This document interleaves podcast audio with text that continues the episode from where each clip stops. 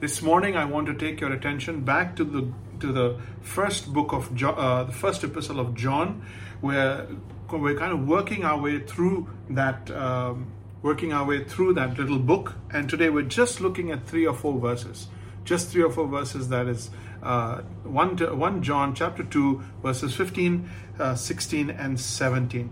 All right. Let me say a quick word of prayer and invite our speaker for this morning. This morning. Thank you, Father God, for your word. Thank you that your Bible, your word, your scriptures, Lord, is in our language and in our wavelength. Thank you that we can understand and that we can obey and we can respond. Thank you, Father God, for your word. Open our eyes that we would see wonderful things out of your word. If there's anybody whose heart is distracted, conflicted, or there is trouble in the home, there is pain in the heart, if there's anything that is uh, stopping us from from listening and focusing on you suspend that for just a moment lord as we as we engage the father's heart and then return back to our lives with a greater sense of accomplishment. Thank you father. Thank you. In jesus name i pray. Amen.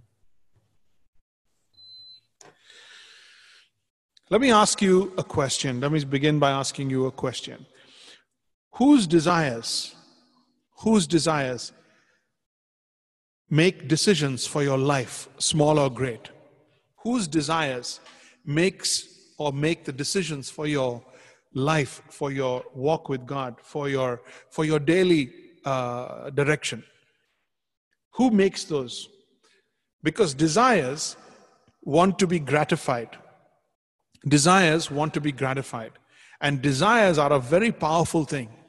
And when we have a desire, the need of the desire itself is to be gratified.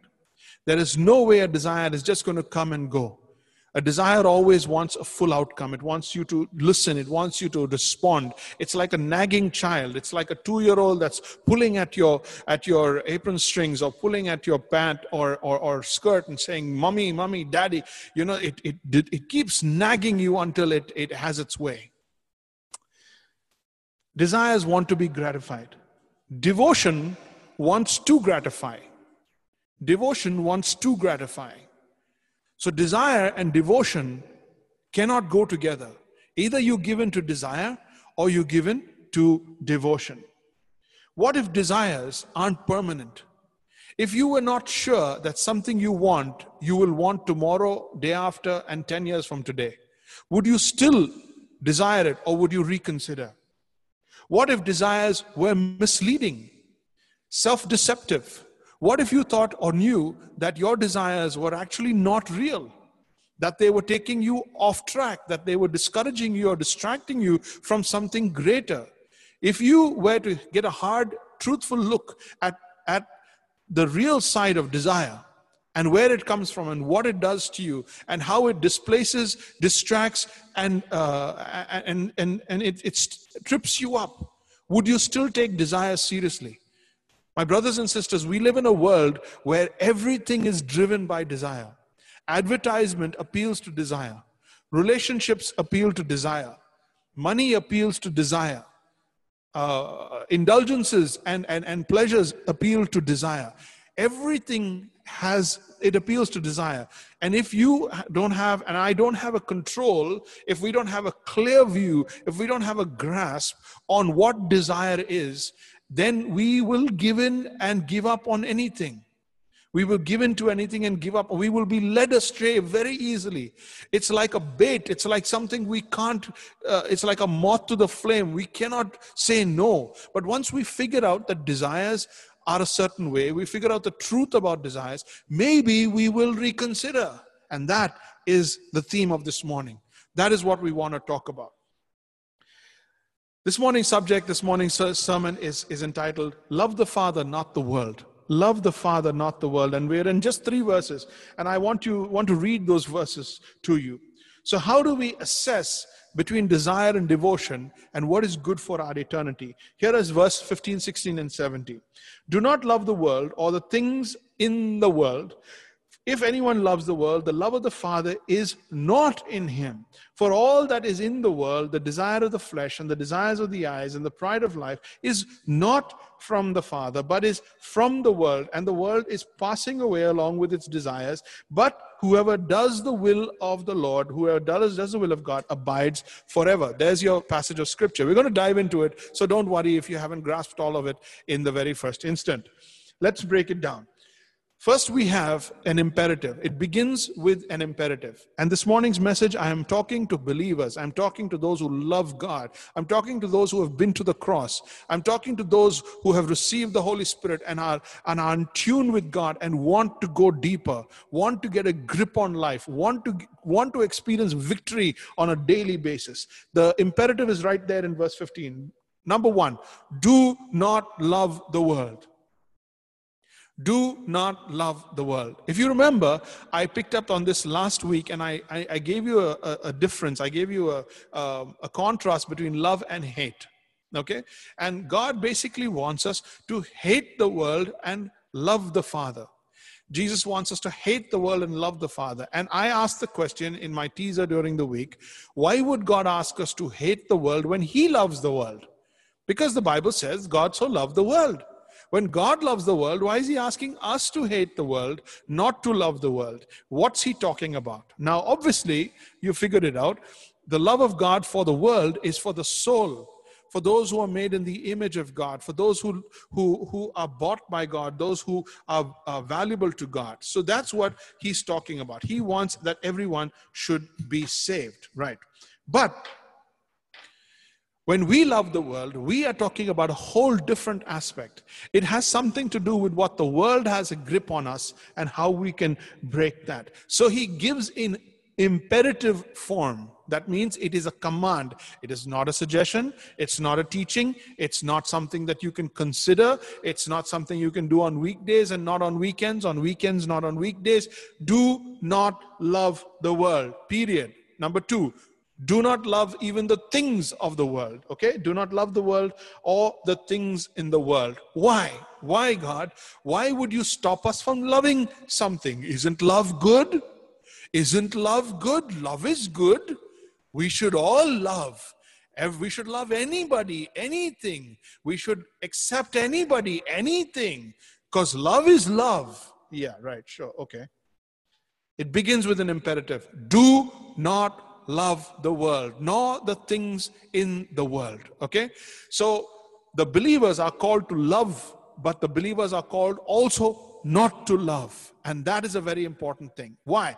Because last time we said that love was knowing and sacrificing knowing what it's worth, knowing what you've been taught, bought for, knowing the investment in your life, knowing the promises of God, and not sacrificing, uh, or rather sacrificing what is is is, is perishable what is uh, temporal for that which is eternal. That's love. I love you with an everlasting love. I love you so i sacrifice. I love you so i forgive you because i know that i am forgiven. We talked about this last week and i said i don't love uh, certain things because i'm not going to waste my time not going to waste my knowledge on that right? So he says do not love the world nor the things in the world. Now he states a truth underline this truth. It's a it's a fact. It's a truth.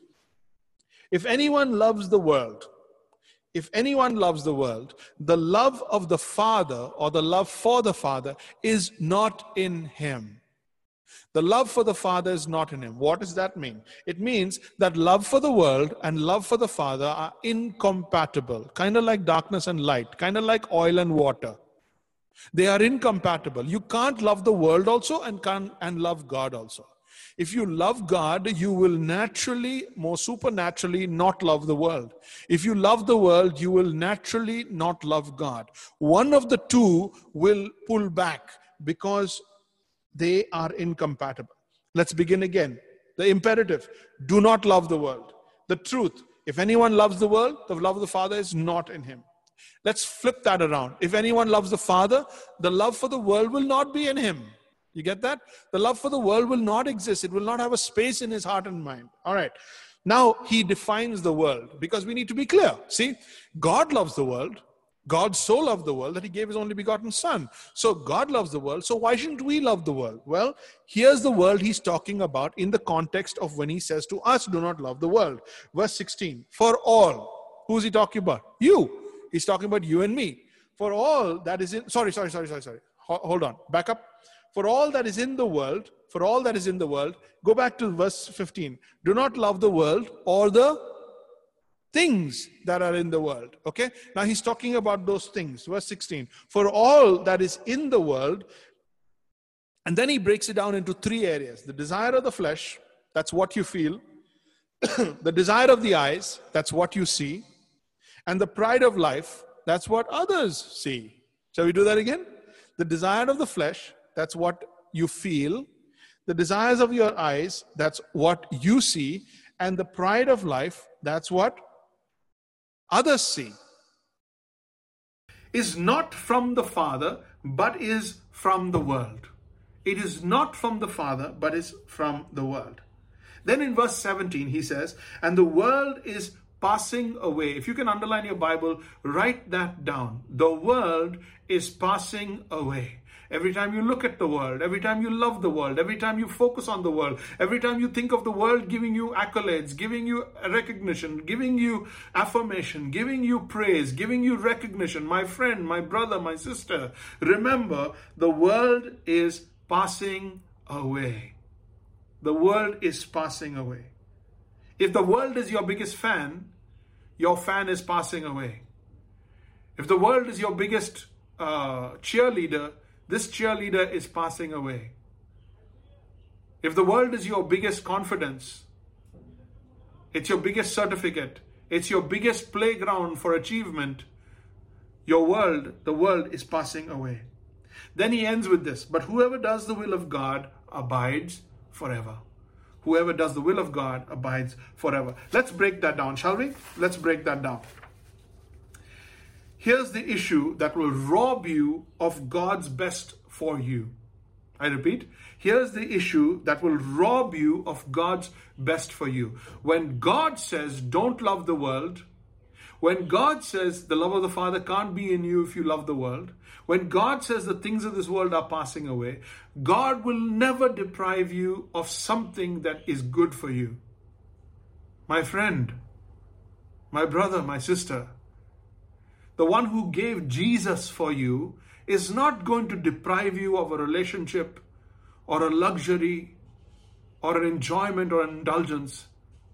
He's not going to deprive you of something that's not good, that's not great for you. God doesn't operate like that.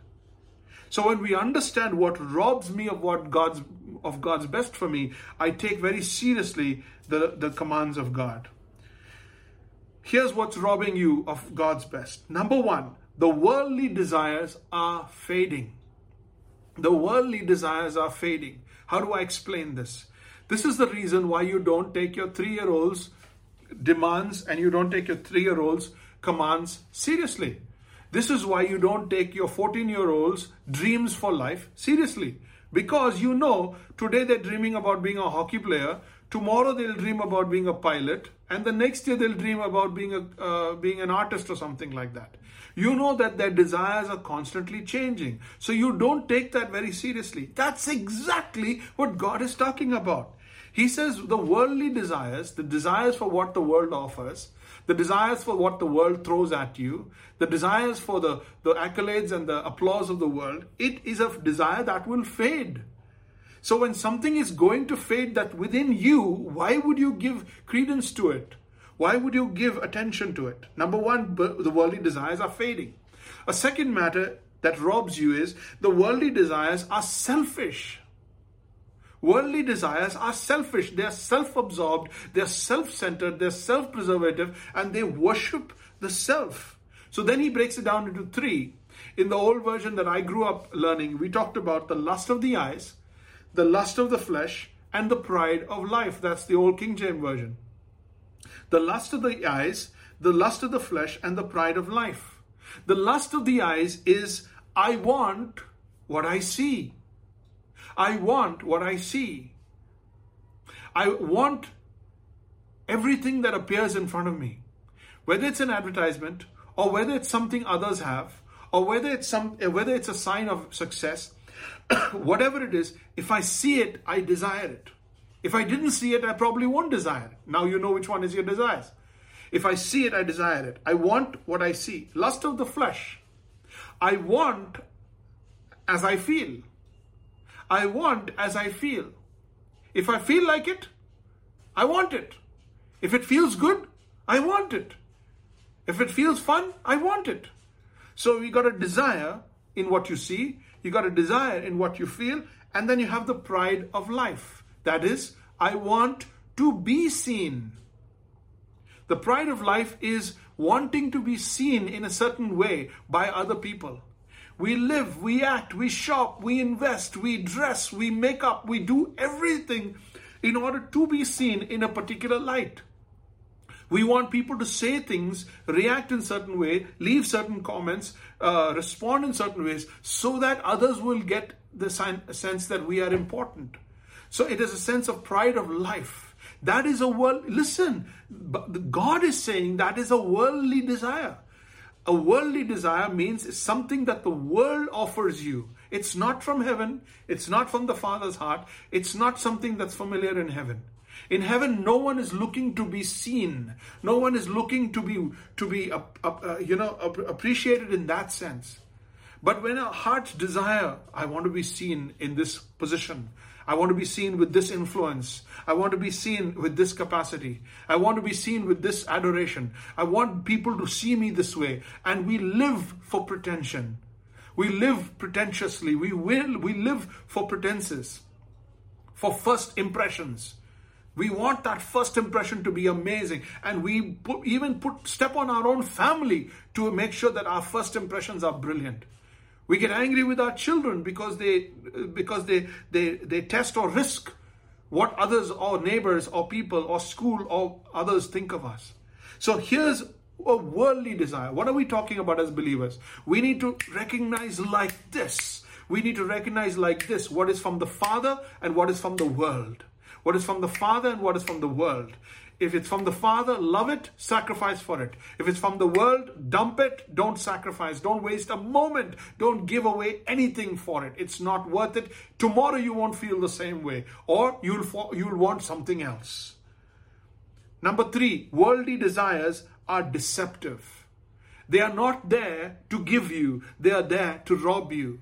What God wants for you will give to you. What the world wants from you will take from you. The world will never uh, offer you something they're not they're willing to give you. The world will al- always offer something that they want to take back from you. If you get popularity, you'll lose popularity. If you get position, you'll lose position. If you get praise, instantly you'll lose praise. You can only be a star for 15 seconds in the world.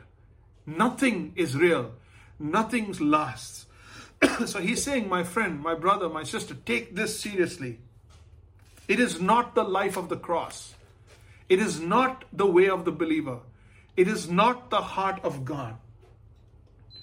It is far from the life that is nailed to the cross, a slavery to righteousness, a desire that He might increase and that we might decrease, a willing death to the self a severe craving that Christ be formed in us. Jesus, I want to see more of you in me. I want to see less of me and more of you. A willing death to myself, not suicide, but sacrifice. A severe craving to see more Jesus, more Jesus, more of you, more of His saving fullness, more of His loving life in me the undying desire to see Jesus fill me through and through. I want to look in the mirror and see my attitudes should be like Jesus. My words should be. That is the life of a believer. That is the craving of a believer. That's how a believer wants and feels. That's the dreams a believer has. A, dream, a believer doesn't wake up having had dreams of, of what the world can offer because he knows that the world is fading away the heart cry of a truly regenerate, revived, resurrected, saved believer.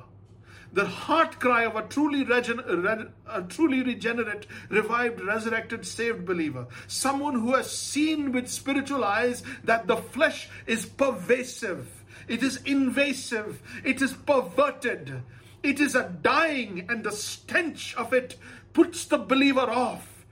It doesn't talk to a dying person. A believer talks to a living person. A believer knows what is corroding. A believer knocks on the surface and says, That's hollow. A believer knocks on the surface and says, I can hear, it's hollow. I'm not going to go for that.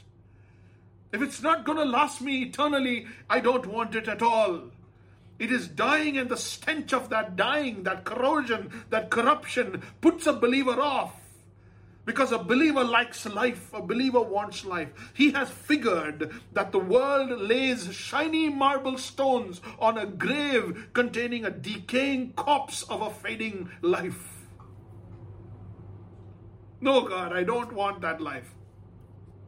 I don't want that life. I don't want what that life offers me. I don't want the world the world offers me. I want the world to take what I offer the world, but I don't want to take because I know that the, that the world only appeals to my desires. My desires are indulgent, my desires are selfish, and my desires are deceptive, and they are passing away. And what is coming from the world is also passing away. Why would I give my life, my attention, my children, my investment, my time, and my love to something that is passing away? In conclusion, what is the solution? The solution is love the Father the solution is love the Father. See, let me explain. God wants you to love the Father so that your life has eternal outcome. Some of you are writing, write this down. God wants you to love the Father. Why? So that your life has eternal outcome. God doesn't want your day to be wasted, your hour to be wasted, your investment to be wasted, your opinion to be wasted, your recognition to be wasted, your, your work to be wasted, your, your love to be wasted, your relationships to be wasted. God doesn't want any aspect, not a single moment of your life to be wasted. Why? Because He has given you eternal life. That means while on earth, you have eternal life, and everything you do in your eternal life should last for eternity. But if you are drawn away like a like a, a distracted teenager or a distracted two-year-old. If you're drawn away with by your desires god would have you know that your desires replace the love for the father. The love for the world replaces the love for the father. God wants you to love the father. Why? So that your life has eternal outcomes. Let me put it simply. If you love the world are you listening to this? If you love the world everything about your life everything about your life will fade away with it. Wow. Wow. Hang on. If I love the world and I embrace what the world offers, everything about my life will fade away with the world. I'll see my life corrode with it. I'll see my investment, my hard work corrode with it. Do I want that? Even my desires, I'm going to see fade away with it. What you want now, you won't want later. I wish I always wanted what God always wanted. That's what you'll say. So if you love the world, that's what's going to happen. But if you love the Father, everything about your life will last forever. Everything about your life will last forever. What God wants now, He has always wanted and will always want. I hope you get this. Oh my gosh, I hope you get this. What I want now, I didn't want five years ago, and I may not want five years from now. But what God wants, He wanted 5, 10, 500 years ago, and He'll want 5, 10, 500 years from now. God's will doesn't change. Please go back to verse uh, 17. Go back to verse 17. The world is passing away along with its desires. Now, read with me. But whoever does the will of God, whoever, whoever does the will of God abides forever. That's you. That's you. You will abide forever. Everything about your life will abide forever. God wants the angels and the people in heaven and everyone forever to see your hard work from earth, your ministry, your investment, your love, your sacrifice. He wants all of that to come into heaven with you. He wants you to be able to take it with you. He doesn't want you to stand naked and poor in heaven. He doesn't want you to be standing there like an orphan left having left everything on earth behind. Everything that made you feel who you are and what you are. He wants you to take it with you. So, what God wants now, He has always and will always want. His will is perfect and His will is trustworthy. Here's the problem, my brothers and sisters. His will isn't necessarily what we desire. We desire the world, but we need to be devoted to God. Desire requires gratification.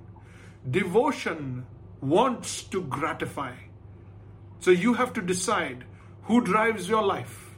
Who drives my life? Do desires drive my life? Then I will want to gratify myself. Does devotion drive my life? Then I will want to gratify God. And when I gratify the will of God, which has always been consistent and will always be the same, then what I get from having met the will of God, from keeping the will of God, from loving the Father, will remain with me forever. What drives the decisions and directions of your life? It is Jesus, or rather, if Jesus is Lord, and if He leads your life, let me tell you about Jesus. If Jesus is Lord and He leads your life, let me tell you about Jesus. John 14, verse 31, of, of among many verses, says this But I do as the Father has commanded me. I do as the Father has commanded me, so that the world may know that I love the Father. Who was the first one to love the Father? Jesus. Who's he asking you to love the Father? You. So what's he saying? Be like Jesus. Now, do I love the Father? No, I'm driven by my desires. So Jesus, take over me. Jesus, take over me. I don't have a natural bent to loving the Father. So Jesus, take over me. I don't know what the Father's will is. So Jesus, take over me. More of you, more of Him, more of His saving fullness. See. Lord, take over me. Less of me, more of you. Jesus, he loved the Father while on earth. Jesus, he gave up his life for his Father. Jesus, he obeyed his Father. He lived for his Father's pleasure. Everything about him craved to, love, to see a smile on his Father's face. Is that my desire? No. That's not my desire. My desire appeals to the world. So I put my desires aside. I know that they are fading. I know that they will fade with the world, and I get devoted to God. That means even in the situation where I don't desire it, I devote it. Even when I don't desire it, I devote it. So much of my life, my believer, my dear brother, my believer, my regenerate sister, my believer, listen to me. Much of the life lived in the spirit will be what you don't want. Sorry to burst your bubble. Much of what you live in, in obedience to God will be not what you feel like, not what you want. But I tell you this, I tell you this, you'll thank yourself for it in eternity. To live for Jesus is to live His life, His will, and His heart. To live for Jesus is not to live like Jesus, it's to live the life of Jesus. So it's either Him or you, and that is devotion. That is devotion. A heart that's driven by devotion.